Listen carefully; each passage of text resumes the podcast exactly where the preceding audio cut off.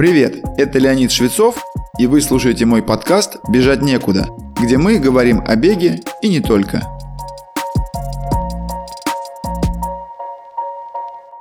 Сегодняшний выпуск о моей, пожалуй, любимой теме, а именно босоногом беге и беге в минималистической обуви.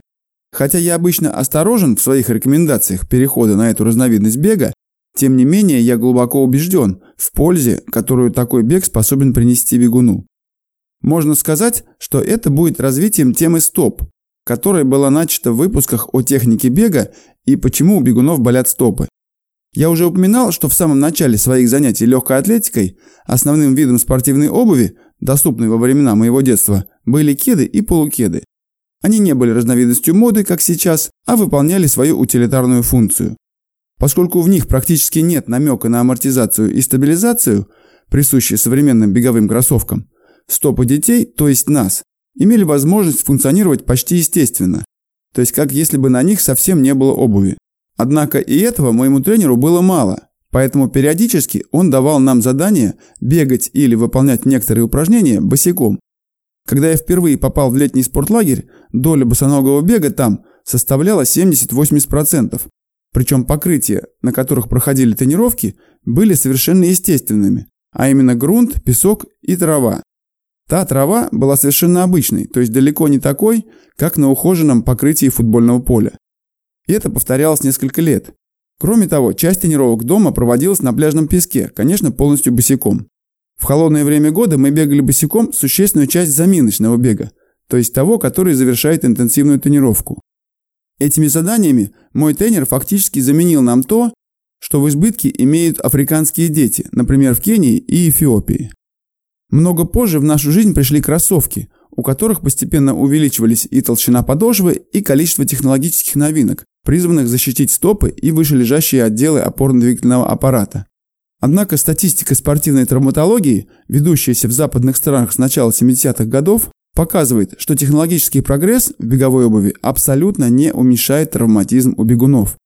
Анализ происхождения травм указывает на то, что одной из причин являются слабые стопы, которые к тому же не имеют полноценной подвижности и способности к стабилизации тела во время бега. С начала 2000-х годов в мире стали проводиться различные исследования по этой теме, а идеи бега босиком и в минималистической обуви начали завоевывать своих приверженцев. Их апофеозом стала книга Кристофера МакДугала «Рожденный бежать». Я называю ее чем-то средним между хрестоматией естественного бега и беговым детективом.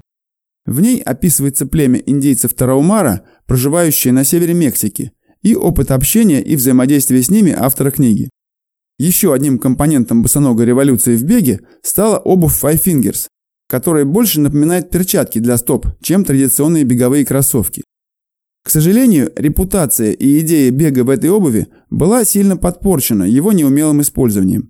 Было много утверждений и даже групповой судебный иск покупателей продукции Five Fingers, который компания проиграла. Но все же справедливость понемногу возвращается. Одним из первых статистически значимых научных исследований на тему, как бег минималистической обуви влияет на силу и функцию стопы при беге, по иронии стало исследование компании Nike.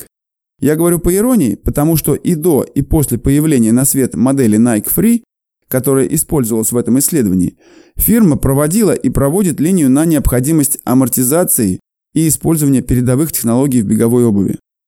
В модели под названием Free, к слову, означающая свободу, была реализована возможность максимальной гибкости и подвижности стопы.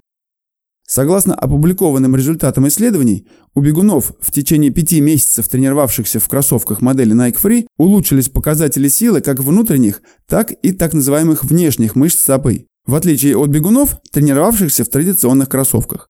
Хотя я уже говорил в предыдущих выпусках, напомню, что внешние мышцы стоп находятся на голени, но контролируют движение самих стоп и голеностопных суставов. Увеличение силы мышц области стоп и голеностопов было связано с возросшими требованиями к их активации в условиях большей свободы действий. Хотя исследование не рассматривало босоногий бег как таковой, логично предположить, что бегая босиком можно добиться укрепления стоп за существенно более короткий промежуток времени. Но при этом надо понимать, что подобное воздействие должно быть очень дозированным. Но прежде чем поговорить о дозировании босоногого бега, хочу привести результаты еще одного исследования, из которого мы узнаем о другой особенности или свойстве стоп. В этом исследовании испытуемым предлагалось пройти серию упражнений, где на специальном тренажере нагружались внутренние мышцы стоп. В частности, были включены упражнения на сгибатели пальцев под дополнительным внешним отягощением. После всего одной сессии таких упражнений было подтверждено увеличение высоты свода стоп на 2 мм. Этот результат показывает, что свод одного отдельно взятого человека не является статичной структурой, а представляет из себя подвижное образование, способное изменяться под воздействием целевых упражнений, вызывающих утомление мышц стоп. Напротив, попытки снизить нагрузку на свод стопы посредством поддерживающих ортопедических ортезов, или, проще говоря, стелек, влечет ослабление мышц, участвующих в формировании свода. К слову, повышать нагрузку на мышцы стоп можно и более простыми способами. Например, еще в одном эксперименте использовалось упражнение, которое входит в арсенал нашей школы бега. У участников эксперимента измерялась электрическая активность мышц стоп во время простой стойки на двух ногах. При переносе нагрузки с двух ног на одну электрическая активность мышц нагруженной ноги увеличилась более чем вдвое. Вы можете почувствовать это и без применения сложного электромиографического оборудования, если дополните эксперимент одним приемом. Встаньте прямо на двух ногах и закройте глаза. Постарайтесь почувствовать, насколько вы используете мышцы стоп и голеней для поддержания равновесия. Теперь согните ногу в колене, оставшись стоять на другой ноге. Я гарантирую, вы сразу почувствуете, как включились в активность мышцы стопы и голени опорной ноги. Также можно повторить эксперимент, сначала стоя на одной ноге с открытыми глазами, а затем закрыть их и почувствовать, как сокращаются мышцы, несмотря на то, что вы просто сохраняете равновесие. Пусть это упражнение будет нашим подарком в ваш арсенал. Я уверен, что выполняя его регулярно, вы сможете укрепить стопы и таким образом снизить вероятность беговых травм, связанных с гиперпронацией или просто подворачиванием в голеностопном суставе на неровной поверхности. В завершении несколько слов и выводов о том, как же правильно интегрировать в вашу подготовку босоногий бег или бег в минималистической обуви.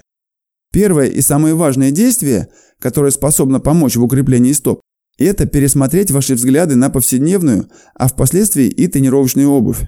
Чем больше внимания вы уделите свободе функционирования стоп внутри обуви, тем продуктивнее ваш прогресс.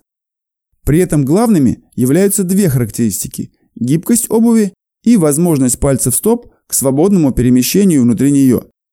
Понимаю, что это очень сужает выбор и далеко не всегда идет в унисон с модными тенденциями, но тут выбор за вами. Второе. Добавление в вашу тренировочную программу упражнений целенаправленно и изолированно нагружающих внутренние и внешние мышцы стоп. Через несколько недель или месяцев это приведет к укреплению ваших стоп и улучшению таких способностей, как собственная амортизация и стабильность на опоре. Добавлять эти упражнения следует очень постепенно, начиная с тех, которые исключают гравитационную составляющую или используют ее в привычном для стоп ключе. Это упражнение, выполняемое сидя, когда вы делаете форсированные сгибания, разгибания и растопыривание пальцев стоп в воздухе. Ходьба босиком по объемному шнуру или краю толстого ковра. Затем можно добавлять уже упомянутые стойки на одной ноге. Их можно усиливать разными способами. Например, наклонять тело в стороны и вперед-назад, перекладывать груз из одной руки в другую или переносить нагрузку иными способами. Все они добавляют трудность в стабилизации и неизменно будут активировать разные мышцы целевой группы. Когда вы почувствуете, что мышцы стоп достаточно укрепились, можно пробовать непосредственно сам бег босиком или в минималистической обуви. Могу сказать, что у меня это единственный тип обуви как для повседневной ходьбы, так и для бега или других активностей. Для большинства бегунов такую обувь можно рассматривать в качестве тренажера. Постепенно увеличивая долю или время, проводимое в обуви без поддержки, амортизации и каблуков, вы будете формировать ощущение более полного вовлечения стоп в ходьбу и бег. И тогда вас не напугает перспектива бегать босиком. Когда-то я проводил семинары-тренинги по технике бега, и во время них предлагал участникам попробовать выполнить весь арсенал беговых и прыжковых упражнений в минималистической обуви, полный размерный ряд которой был в моем распоряжении. Признаюсь, не всем новое ощущение было комфортным, но это и не удивительно. Удивительно было то, что часть участников сразу высказывали желание приобрести ее. либо спрашивали информацию, где купить. Таким бегунам я рекомендовал как раз эпизодическое использование этой обуви. Если у вас нет желания или возможности тратиться на минималистические кроссовки, я рекомендую попробовать просто бег босиком. Наилучшим вариантом будет начинать с нескольких минут в заминке после быстрой тренировки или завершающие 3-4 минуты вашей обычной пробежки.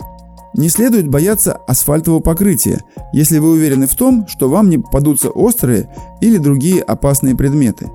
Таким местом может быть асфальт набережной, парковой дорожки или дорожка стадиона. Как и в случае повышения беговых объемов, придерживайтесь правила увеличения 10-15% в неделю – и тогда вы будете уверены в безопасности этого упражнения. Кто знает, может быть через 2-3 года вам понравится, и вы захотите сделать то, что я сделал на пару со своим учеником Дмитрием Волошиным 5 лет назад. Пробежал полный марафон без кроссовок. Но даже если эта сумасшедшая мысль не придет вам в голову, упражнение для стоп, бег в минималистической обуви или босиком с большой долей вероятности позволит вам укрепить стопой и обезопасить себя от беговых травм. С вами был Леонид Швецов и подкаст «Бежать некуда». Как я упоминал ранее, сейчас я тренирую любителей в рамках своей школы бега, где мы работаем над техникой бега и готовим к любым забегам вплоть до ультрамарафонов. Ссылку на школу вы можете найти в описании выпуска или написать нам в Телеграм. Присоединяйтесь к нашей группе ВКонтакте или Телеграм-каналу, там много полезного.